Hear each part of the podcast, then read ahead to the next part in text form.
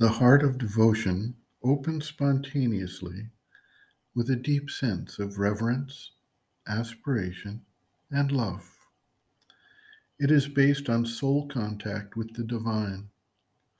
External signs of worship, prayers, songs, rituals, repeating words of devotion are not indicators of the soul status necessarily, and they cannot replace the true opening of the being that can occur at any time when contact from the psychic being comes to the fore. It is common for people to show their devotion through external signs. In many cases, this is, however, quite devoid of the deeper spiritual force of the psychic.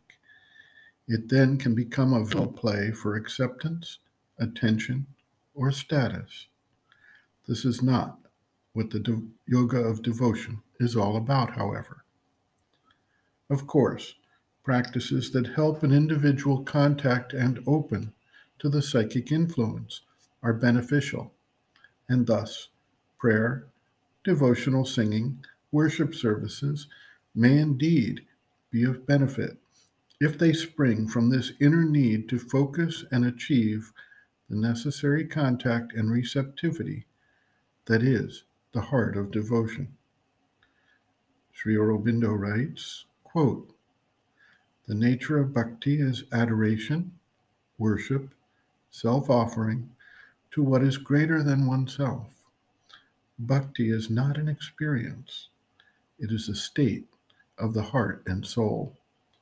It is a state which comes when the psychic being is awake and prominent. End quote.